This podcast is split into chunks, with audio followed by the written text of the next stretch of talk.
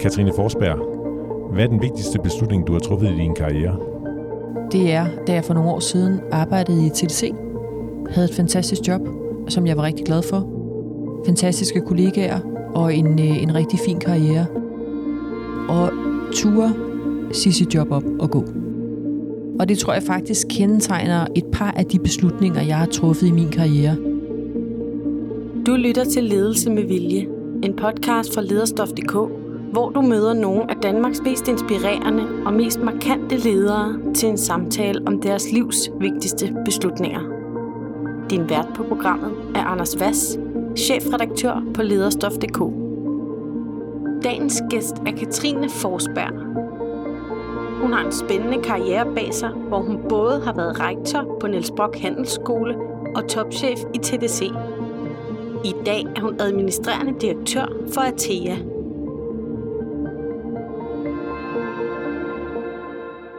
Katrine Forsberg, du er administrerende direktør for Atea Danmark.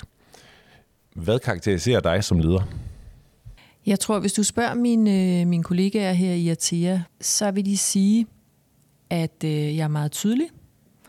Jeg er meget strategisk tænkende. Og jeg tror også, at de vil sige, at når jeg har sat en strategi, så er jeg faktisk rigtig øh, kommunikativ omkring det, god til at gå forrest, og rigtig god til øh, dels via et godt datagrundlag, men også via personlige relationer og virkelig øh, for folk, for organisationen med mig. Øh, så tydelig ledelse, synlig ledelse øh, med en stærk strategisk forståelse. Hvordan bruger du de der personlige relationer? Jamen det gør jeg ved, at øh, jeg har fået øh, her i, i øh, der har jeg fået opbygget et rigtig, rigtig godt netværk øh, til vores ledere, til masser af medarbejdere.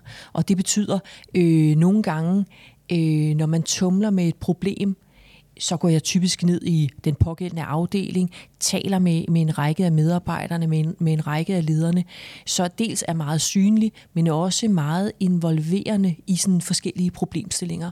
Og det giver jo øh, rigtig gode personlige relationer, når man, når man er den leder, som egentlig ofte øh, spørger øh, relevante medarbejdere. Det er, jo, det er jo tit dem, der ved, hvor skoen trykker.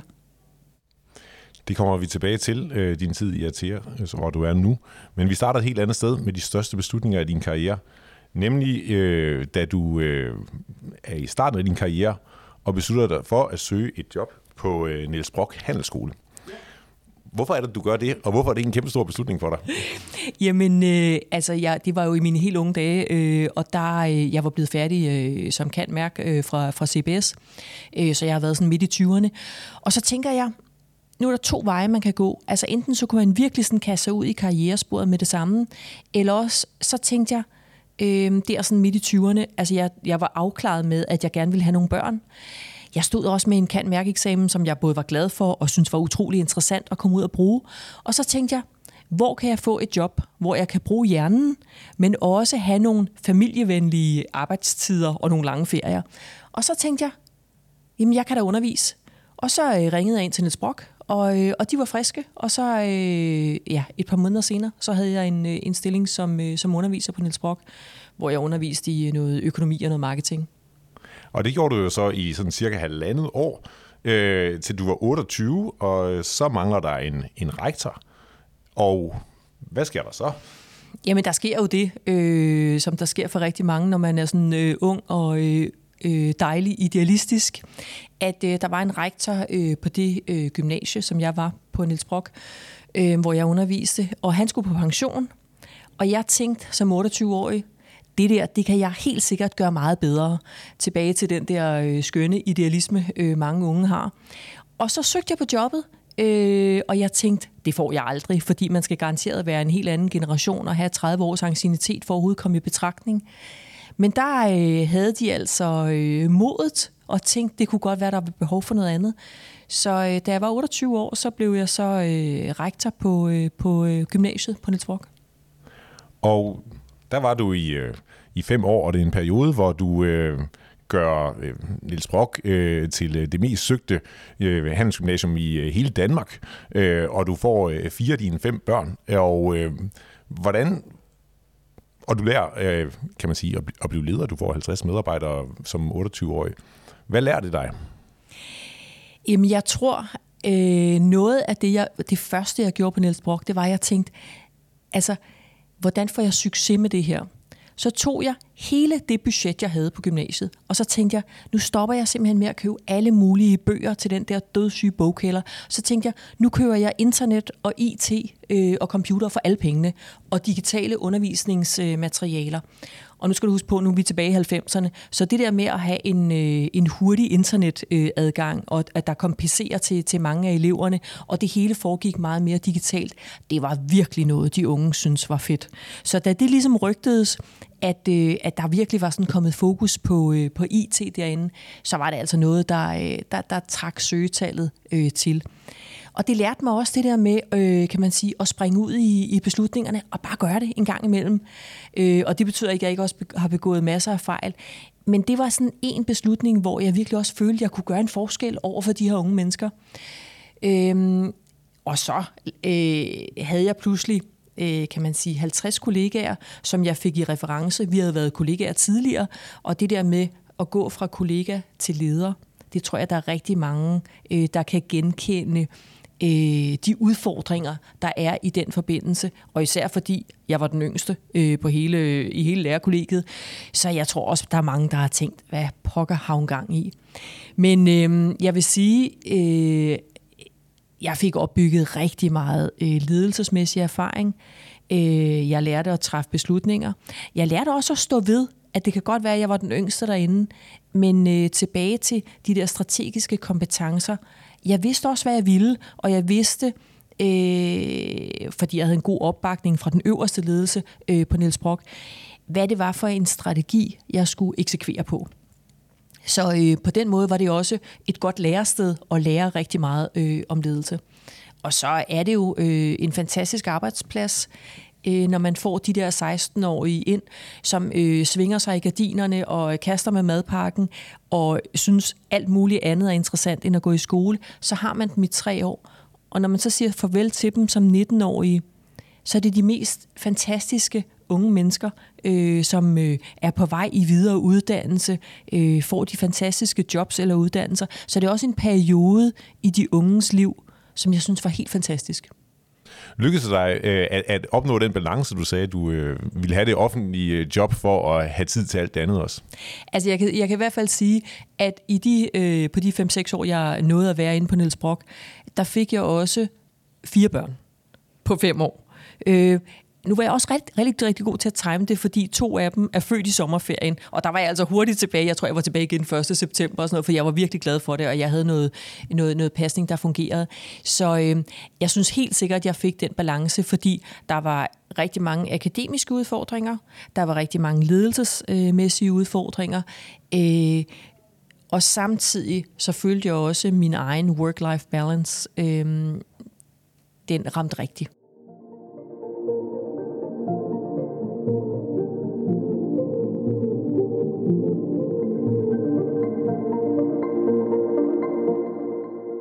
Som du startede med at sige, så tager du nogle gange nogle spring. Og i år 2000, som en meget succesrig øh, øh, rektor, øh, så siger du dit, øh, dit job op. Hvorfor det? Jamen, jeg tror, kvæg alle de der IT-investeringer, jeg havde, øh, havde foretaget, så, øh, så kom jeg i, øh, i kontakt med en øh, stor amerikansk øh, IT-virksomhed, øh, Cisco, som jo er kendt for at øh, etablere øh, blandt andet, øh, kan man sige, internettet, og også øh, alle mulige øh, kommunikationsteknologier. Øh, og de, de kom lidt med et tilbud og sagde, nu har du været så god til at implementere IT øh, på din skole. Øh, kunne du ikke tænke dig at komme til os og få et job, hvor du egentlig sælger IT ind til, øh, til andre skoler, andre uddannelsesinstitutioner øh, på nordisk plan? Og det var klart, det var øh, et tilbud, som jeg synes var fantastisk spændende, fordi jeg havde set den forandring, øh, hele øh, IT-implementeringen havde gjort på Niels Brock. Hvordan det havde forandret øh, gymnasiet, undervisningen, læringen. Øh, så, så det var helt sikkert noget, jeg synes, der var et spændende tilbud. Men når det er sagt, da jeg så kom hjem og fortalte det, Øh, både til min, øh, kan man sige, min, min mand, øh, min, øh, vores, øh, mine forældre, øh, dem talte jeg jo helt sikkert med også dengang omkring øh, karrierevalg. Der kan jeg huske, at de sagde til mig, Katrine, du har et fantastisk job som rektor. Det der Cisco øh, og det der med internettet, det er jo virkelig bare en døgnflue. Øh, og altså næste mandag, næste måned eller næste år, så er det sgu nok væk igen. Så er du nu sikker på, at det er det rigtige spring at tage. Øh, fordi det der internet, det, øh, det går over. Det gjorde det jo øh, heldigvis ikke. Jeg kan lige komme med en lille recibeværkning og sige, hvis der er nogen, der i baggrunden kan høre en, øh, en ambulance eller øh, lyden af et fjernt mødelokale, så er det fordi, vi sidder herude øh, hos Atea med udsigt over, øh, over Ballerup. Øh, og, øh, og, og der sidder du i dag, for du har jo truffet flere beslutninger siden da, øh, og har været øh, en række steder. Et af de steder, øh, du øh, så har været, der kom du efter, efter hvad hedder det, Cisco, øh, var TDC, hvor du bliver vice president, men der siger du også dit job op. Ja, øh, jeg kom til øh, TDC efter øh, 10-11 år i, i, i Cisco, så kom jeg til TDC øh, i, i erhvervsforretningen, og det handlede jo også rigtig meget om, øh, kan man sige, om IT, om telco øh, til, til erhvervskunder, altså det vil sige store øh, danske, både private og offentlige øh, virksomheder. Så det var egentlig det, der var opgaven. Og der var jeg i, øh, jeg tror, i øh, knap seks år, og var egentlig øh, meget, meget, meget glad for, øh, for TDC. Man får en fantastisk øh, værktøjskasse der. Det var dejligt at være på et hovedkontor, kan man sige, tilbage til strategien og, og hvad man lærer der. Øhm, og så sker der det på et tidspunkt, at, øh, at jeg får en ny chef. Øhm, og øhm, det, det sker jo for de fleste, kan man sige, at man skifter chef ind imellem. Øh, og det plejede jeg egentlig også at kunne håndtere rigtig fint. Men det her skifte, øh, det gik ikke helt, som jeg havde håbet på. Fordi den nye chef havde både, kan man sige, øh, en personlighed, øh, som jeg havde svært ved øh, ligesom at, øh, at arbejde med. Men som jeg plejer at sige, nu skal man jo ikke giftes med sin chef eller med sine kollegaer, så der må man jo også nogle gange øh, bare acceptere det, og nogle gange også bare, hvordan kommer vi igennem det her, og, og stikke pipen ind. Men der var helt sikkert nogle personlige ting, som jeg øh, havde svært ved. Og så var der også øh, min chefs øh, ledelsesmæssige stil, som overskred nogle af mine grænser. Øh, der blev drevet ledelse på en måde, som jeg simpelthen ikke kunne stå på mål for, og som overskred min øh, integritet. Og det betød simpelthen, at øh, da der var gået øh, tre kvartaler, øh, der tænkte jeg, det her det kommer ikke til at fungere. Hverken på den personlige konto, øh, og den sparring, man jo naturligvis har med sin leder, men heller ikke øh, det ledelsesmæssige. Det kunne jeg simpelthen ikke stå på mål for. Og så valgte jeg at, øh, at opsige min stilling, øh, fordi øh, dels på grund af, at det overskred min integritet, og det var helt sikkert en, en, en afgørende øh, faktor. Men jeg var også nået et sted, hvor jeg tænker, når man har et arbejde, og det gælder egentlig uanset om man er leder eller øh, om man ikke er, så tror jeg, at man skal have det sådan, at de fleste dage, man går på arbejde, på en skala fra 1 til 10, der skal man altså gerne ligge på sådan en 7-8 øh, de fleste dage. Så er der ikke nogen hemmelighed, at øh, der er også dage, hvor øh, man ligger på en 2-3'er, og det, det sker også for mig. Men det er også en reminder omkring, at så skal man prøve at få tingene løst. Altså de der sten, der kan være i skoen øh, en gang imellem, skal man få fjernet. Men hvis der bliver for lang en periode, øh, hvor man ikke øh, trives, og man ikke er glad, så er det altså muligt, at man skal finde sig noget andet. Og det var egentlig øh, den konsekvens, øh, jeg tog på et tidspunkt, selvom jeg havde et fantastisk job øh, og nogle, nogle super øh, gode kollegaer, og jeg var rigtig, rigtig glad for, øh, for, for, for at være i TDC. Men øh, nogle gange, så må man altså også bare øh, træffe en beslutning, uanset øh, hvor godt øh, og stort et job man sidder i. Øh, fordi der er også øh, tilbage til hele work-life balance. Altså man skal også som person øh, kunne være i det. Og det kunne jeg ikke længere. Du siger, du øh, blev ramt på din integritet. Hvad er det for nogle ledelsesværdier, du har, som du, som du der ikke oplevede at blive mødt med? Jeg tror, nogle af mine øh, værdier, øh, jeg ved ikke, om mine ledelsesværdier er så forskellige fra, fra mine personlige værdier. Øh, jeg, jeg betragter egentlig mig selv som øh, værende nogenlunde den samme, øh, når jeg er chef.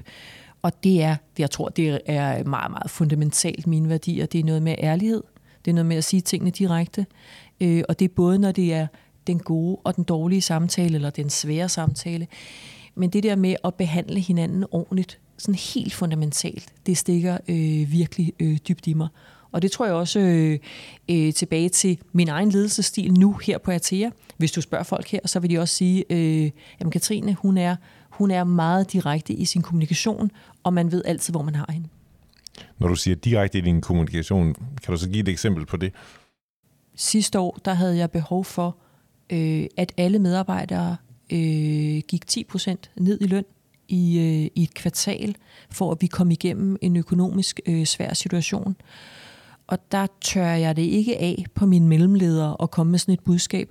Der stiller jeg mig selv op øh, og går forrest og siger, vi har øh, nogle økonomiske udfordringer. Jeg har behov for, at øh, vi alle sammen øh, står skulder ved skulder og går 10% øh, ned i løn i et kvartal. Og det var, det var selvfølgelig frivilligt, jeg kunne ikke tvinge folk til det, men det var langt, langt, langt størstedelen af, af mine kollegaer, der valgte at gøre det. Men det synes jeg er et meget godt eksempel på, selv når det er en rigtig, rigtig svær øh, kommunikation, der skal gives, at man så øh, selv øh, stiller sig op på ølkassen øh, og giver det.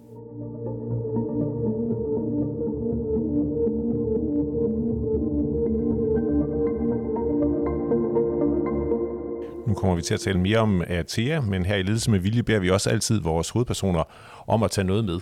Øh, en ting øh, eller noget, der fortæller øh, om dem selv som person og som leder. Kan du fortælle, hvad du har øh, taget med? Ja, måske ikke sådan helt opfindsomt, men, men jeg, har taget, øh, jeg har taget min telefon med. Øh, det, gør, det gør jeg altid. Men jeg tror, at det, der karakteriserer mig omkring min, øh, min telefon, det er, øh, alle de apps, som, som jeg, mit liv, det er simpelthen, det, det styres via, via apps. Det er alt lige fra, fra vinduespudsning til mit øh, blomsterabonnement derhjemme. Det er alt lige fra, jeg bruger øh, GoMore, det er alt til, jeg bruger øh, Airbnb, når vi er ude at rejse. Altså, jeg, jeg er øh, simpelthen app queen, for at sige det som det er.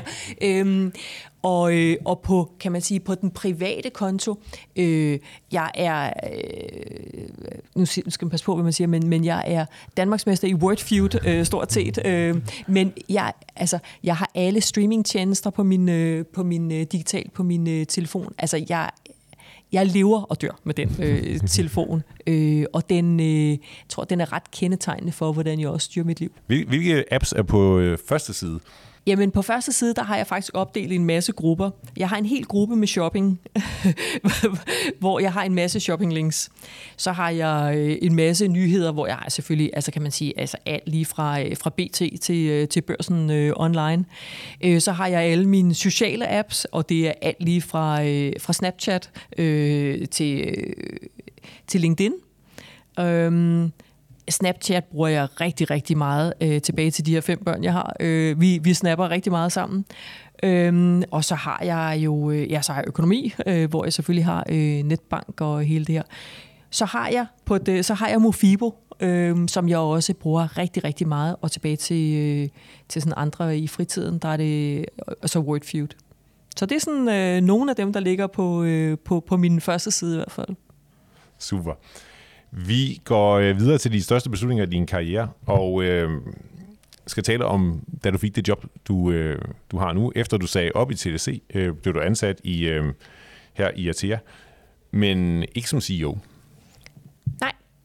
Øhm, jeg øh, sagde op i, i, i, i TDC, og så gik der, så gik der en periode, og øhm, så havde jeg været i, i dialog med Atea tidligere, øh, og pludselig så, så blev der en åbning, øh, hvor jeg egentlig startede med først med at være ansvarlig for noget øh, partnermanagement, og øh, vores, en del af vores softwareforretning. Og det var jeg så i, øh, i fire måneder, inden jeg så blev ansvarlig for Enterprise-divisionen, som er hele salget til store øh, private øh, kunder. Og det var jeg så et års tid, og øh, så øh, en dag så blev jeg ringet op af vores øh, norske øh, koncerndirektør, øh, om jeg var øh, frisk på at overtage øh, rollen som administrerende direktør for Atia Danmark. Jeg tror, øh, det, der er sådan lidt var forhistorien, jeg tror, der er mange, der kender til den øh, bestikkelsessag, øh, Atea har haft, for nu er det faktisk snart seks år siden. Men den hænger stadigvæk sådan lidt ved. Øh, og derudover, så havde man nogle økonomiske resultater i en længere periode, som ikke var tilfredsstillende. Og derfor så, øh, så besluttede øh, øh, koncernledelsen øh, og bestyrelsen for, øh, for Atea, øh, at der skulle ske et skift på, øh, på direktørposten. Og øh, så blev jeg sat ind. Hvad var dine tanker om at tage topjobbet? Øhm, jeg havde relativt øh, kort betænkningstid, fra jeg fik det tilbudt og til at skulle svare. Øh, og der kan jeg huske, at øh, det var sådan lidt en blanding. Jeg havde ekstremt mange sommerfugle i maven, og jeg tænkte bare, hold op, øh, kan jeg overhovedet det her, tør jeg det her, og hvad skal jeg gøre? Det var den ene side af det, og så var der også den anden side, der tænkte, Katrine, det, det kan du sagtens. Det kan du sagtens. Øh, du ved jo godt, hvad det er, der er galt. Du ved, du forstår strategien. Du ved, hvad løsningen er. Øh, du har evnen til øh, at kunne, kunne drive det her i mål. Så, øh, og jeg følte også, at jeg havde erfaringen. Øh, jeg synes også, at jeg havde nået en alder, og havde en erfaring, hvor jeg også øh, har prøvet lidt af hvert. Så jeg tænkte også, øh, selvfølgelig bliver der bump på vejen, men i bund og grund, så kan du godt det her. Øh, så jeg var sådan ret hurtigt afklaret med, det her, det kan jeg godt. Øh, fordi jeg følte, at jeg vidste, hvad der skulle til. Du træffer faktisk en, en, en lang række beslutninger, også ret hurtigt, også nogle af dem øh, store med afskedelser osv. Hvordan lavede du den plan, og hvordan eksekverede du det? Øhm, ja, det, altså faktisk så blev jeg udnævnt øh, som administrerende direktør øh, 1. marts øh, 2020, og det er jo 11 dage inden, at hele, øh, kan man sige, Danmark lukker, og Mette Frederiksen sender, sender øh, jo hele Danmark hjem stort set. Så jeg starter 1. marts øh, i direktørstolen, og ja, så min første store opgave, det var jo at... Øh, øh, næsten, hvordan, hvad, hvordan øh, navigerer man i det her med, med, med 1.500 mennesker? Øh, hvad gør jeg? Og øh, så, så det var sådan en meget konkret beslutning, der skulle tages, også fordi en del af det, jeg til at lave, det er jo også, vi har jo også en samfundskritisk holdning, så der er jo en masse øh, infrastruktur, øh, vi er med til at holde i gang, så jeg kunne ikke bare sende, sende alle hjem. Omvendt, så var jeg også nødt til at sende nogen hjem, øh, dem der ikke ja, sidder på, på, øh, på, på de helt kritiske opgaver. Så øh, bare at forholde sig til det, øh, det var en kæmpe opgave. Men derudover, så øh, rent økonomisk, som sagt, så var der nogle udfordringer, og derfor jeg var jeg nødt til relativt hurtigt at hive i håndbremsen. Og det gjorde jeg på den måde, at øh, i løbet af den første korte tid, der fik jeg afskediget omkring 100 mennesker, øh, 100 kollegaer, og øh, jeg måtte bede øh, resten, som sagt, om at gå 10% ned i løn i en periode. Og det var jeg simpelthen nødt til for at øh, få øh, forventet skuden og få styr øh, på økonomien. Så det var sådan meget håndgribeligt, øh, det jeg gjorde til at, til at starte med. Hvordan har du det med det, det at skulle gå ud og fyre nogle af dine medarbejdere? Jeg tror, uanset hvor mange gange man har været med til at opsige medarbejdere, øh, så tror jeg aldrig, at det bliver øh, noget, man har det godt med, eller noget, man kan køre på rutinen. Jeg tror, jeg har sådan en, en meget ydmyg holdning til det, at jeg ved, hver gang jeg går ind og skal opsige en kollega, så ved jeg, øh, der er både et menneske øh, og en hel familie bag. Øh, og derfor øh, tilbage til, til mine værdier, så prøver jeg også at gøre det øh, på både en ordentlig og en meget respektfuld øh, måde, fordi jeg ved, hvor stor en påvirkning det er for de fleste mennesker og hele deres familie, øh, når øh, man bliver opsagt. Øh, så jeg har det skidt med det. Øh, omvendt, så øh, må man jo også holde fast i, at opgaven er jo at få jer til jer gennem krisen. Øh, og øh, opgaven er jo at sikre øh, Ateas øh, fremdrift og overlevelsen, også for de øh, resterende øh, 1400 medarbejdere. Så, så det er jo den balance, man bliver nødt til at navigere i. At hvis vi skal få økonomien på plads, så et af håndtagene, jeg var nødt til at dreje på, det var øh, at reducere med, med, med cirka 100 mand. Øhm, og det er jo for at sikre øh, virksomhedens øh, overlevelse og fremtidig succes. Hvor mange af dem fyrede du selv? Under en håndfuld. var det Teams eller Zoom, eller når du siger, at man, man gør det øh, med respekt og... Jeg har aldrig fyret nogen øh, virtuelt. Altså, fordi uanset om vi sendte folk hjem, så øh, kontoret har været åben i hele perioden. Og det synes jeg som minimum, man skylder folk, det er en personlig samtale. De beslutninger, du ellers træffer i, nu er du jo øh, administrerende direktør, og derfor så er du leder af ledere. Hvordan gør, giver det sig til udtryk i din ledelsesform i forhold til i starten af din karriere, hvor du var øh, leder for 50 af det, der tidligere var dine kolleger, og du i øvrigt var den yngste? Der er en stor forskel på at være leder af medarbejdere og på at være leder af ledere. Øhm, der er en stor forskel. Øhm, jeg tror, det der er vigtigt for mig i hvert fald, når man er leder af ledere, det er, at man er tydelig omkring øh, strategien øh, for hele organisationen. Altså man er meget tydelig omkring, hvor er det, vi er på vej hen. Øh, men også, at man øh, har nogle ledere, som man har øh, tillid til, og tillid nok til at give dem et meget stort råderum til at udøve ledelse i deres del af butikken. Øhm, så det der med at holde sig øh, ude af øh, kan man sige, det jeg kalder micromanagement, altså hvor man hopper ned i alle mulige dagligdags beslutninger, men har tillid til, øh, den pågældende leder øh, er i stand til at drive ordentlig ledelse, og også træffe de rigtige beslutninger øh, for hans eller hendes øh, afdeling. Det tror jeg er, øh, er den store forskel. Det er, at man, er lidt, man bliver nødt til at back off en gang imellem. Man kan ikke blande sig i alle beslutninger. Der må man have tillid til, at den enkelte leder øh, er i stand til at træffe beslutninger. Hvordan matcher det med dine øh, ledelsesværdier om, øh, om ordentlighed og integritet og ærlighed og, og, og de ting, du ellers øh, har talt om, når det er nogle andre, der skal ligesom udøve det for dig, og, øh, og de skal have et rådrum? Der tror jeg, jeg er tilbage til, øh, til min ledelsesstil, som er meget værdibaseret. Øh, for mig er værdierne rigtig øh, vigtige, og dem synes jeg også, vi er tydelige omkring øh, her i Atea. Øh, vi kalder det jo meget the place to be, og det er egentlig øh, vores øh, vision, øh, og under det, der taler vi rigtig meget øh, omkring, hvordan er det, vi driver ledelse, øh, hvad er det for nogle værdier, øh, der er vigtige for os, og hvad betyder det så for den måde, vi driver ledelse på, og hele tiden sikre, at vi i direktionen er alignet omkring øh, vores værdier, så er jeg slet ikke i tvivl om, at øh, så gør de også deres bedste for, at det gennemsyrer hele organisationen. Og det er faktisk det, jeg oplever i utrolig høj grad. Det må jeg sige. Og så er jeg også tilbage til, øh, hvis, hvis der er ledere, hvor, øh, hvor jeg ikke har tillid til, at de driver værdibaseret ledelse og har fat på de rigtige øh, værdier, selvfølgelig under hensyn til, at de også driver en forretning, og de skal, de skal leve nogle resultater hjem. Hvis tilliden ikke er der, så må man tage konsekvensen af det. Og den vil være? Jamen, den vil være, at så er det ikke sikkert, at, øh, at den pågældende leder øh, skal være i Atea, fordi der har vi lagt os fast på nogle værdier. Og hvis man ønsker at drive ledelse på en anden måde, så kan det være nok så rigtigt, så er det bare ikke, øh, så er det bare ikke i Atea.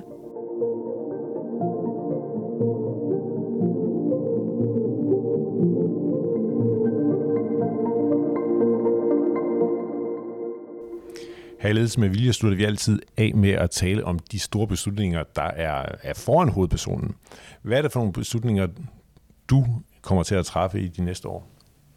Jeg tror, noget af det, jeg tumler med i øjeblikket, øh, i forlængelse af, af hele denne øh, hybride øh, hverdag, eller bagsiden, kan man sige. Nu er vi, nu er vi ved at være igennem hele coronasituationen. Øh, hvad er det for et arbejdsliv, øh, vi ser ind i? Fordi nu er der rigtig mange, der har arbejdet hjemme øh, i, i, i lang tid, og er egentlig glade for det. Øh, der er lige så mange, øh, som virkelig savner det sociale fællesskab øh, på, øh, på, på kontoret. Så den balance omkring, hvordan man fremadrettet kommer til at drive ledelse øh, hvor man skal tilgodese både dem, der egentlig gerne vil være mere hjemme, og dem, der gerne vil være på kontoret og savner det sociale. Altså den balance, hvad er det, vi ser ind i? Kombineret med, øh, jeg er slet ikke i tvivl om, at den fleksibilitet øh, eller den hybride hverdag, det bliver et konkurrenceparameter øh, going forward, når vi skal til at øh, rekruttere medarbejdere. De vil have forventning omkring en vis øh, fleksibilitet. Øh, så hvordan får vi sat øh, de rigtige rammer øh, omkring det her? Og så tilbage til øh, min interesse for hele øh, klimadagsordenen. Øh, der kan man jo bare sige, at det giver jo rigtig, rigtig god mening, at vi, at vi arbejder hjemme en gang imellem. Øh, kig bare på, øh, nu er trafikken tilbage, men det har jo været super dejligt at køre på arbejde i halvandet år, fordi der har været meget mindre trafik. Og alt den rejseri, man havde øh, før i tiden, som jo nu i høj grad er blevet erstattet med, med videokonferencer.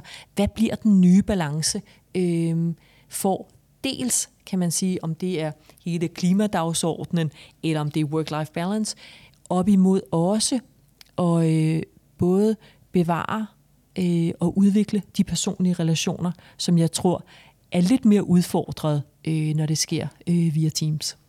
Nu nævner du selv klimadagsordenen, og du er jo lige blevet formand for et af regeringens øh, klimapartnerskaber. Hvad er det, du opfatter som din personlige rolle her?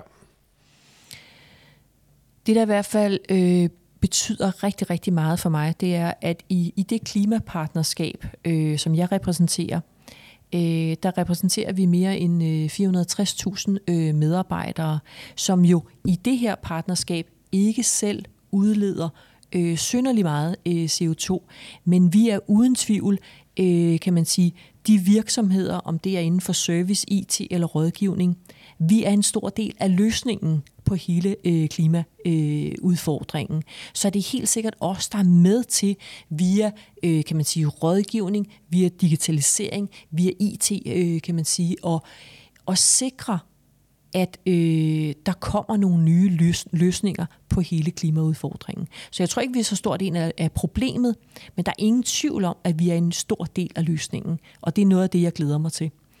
Øh, og så, sørger det jo, så, så handler det jo om, kan man sige, for der er lavet et, et fantastisk stykke arbejde øh, i det her partnerskab, inden jeg overtager som formand. Og der er lavet nogle, nogle anbefalinger, og nu handler det jo om at få, øh, få eksekveret på dem og sikre, at de også sådan rent øh, politisk øh, bliver gennemført, og at forslagene ikke bare øh, ryger i en skuffe. Nu startede du med at sige, at øh, dine allervigtigste beslutninger i karrieren var, når du havde øh, taget springet og øh, i praksis sagt nogle øh, fede jobs op, fordi øh, du ville noget andet. Hvor længe skal du sidde øh, her i øh, Atea? Jeg tænker, jeg skal sidde her nogle år endnu. Altså, nu har jeg fået en opgave øh, omkring at få lavet den her turnaround. Øh, og øh, selvom jeg er, er, er lykkes på den korte bane øh, tilbage til at lave overskud efter to kvartaler, så er der stadigvæk øh, lang vej nu. Og min egen ambition, det er jo øh, og, og på et eller andet tidspunkt om et antal år at kunne efterlade et Atea i topform. Øh, og der er et stykke vej nu. Så øh, jeg tror, jeg sidder her, og det håber jeg, øh, i, i, i et par år endnu. Og hvad skal der bagefter? Det, øh, det er et godt spørgsmål, som jeg egentlig ikke bruger rigtig meget tid på, øh, på at, at tænke over, fordi jeg, jeg er den type, der, øh, øh, der er i, hvad, hvad opgaven er nu. Altså nu har jeg indgået en aftale, kan man sige, med, med, med bestyrelsen, med koncernchefen om, nu er det det her, der er opgaven, og så er det det, jeg fokuserer på. Og så vil jeg sige, om et eller andet 3, 4, 5 år, jamen hvem ved. Øh, det, jeg har ikke lagt mig fast på noget. jeg tror, min ambition nu øh, det er virkelig at få, øh, få Atea i topform. Tak for det. Og tak fordi du vil være med i Ledelse med Vilje. Selv tak.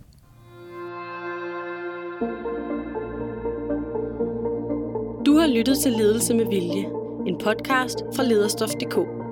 Du kan abonnere på podcasten i din foretrukne podcast-app, og vi bliver glade, hvis du også giver os en anmeldelse og nogle stjerner med på vejen. De topchefer, vi taler med i Ledelse med Vilje, deler deres bedste råd om ledelse inde på lederstof.dk. Så gå ind på sitet og få inspiration til, hvordan du selv bliver en bedre leder. Bag lederstof.dk står lederne, Danmarks største interessefællesskab for ledere.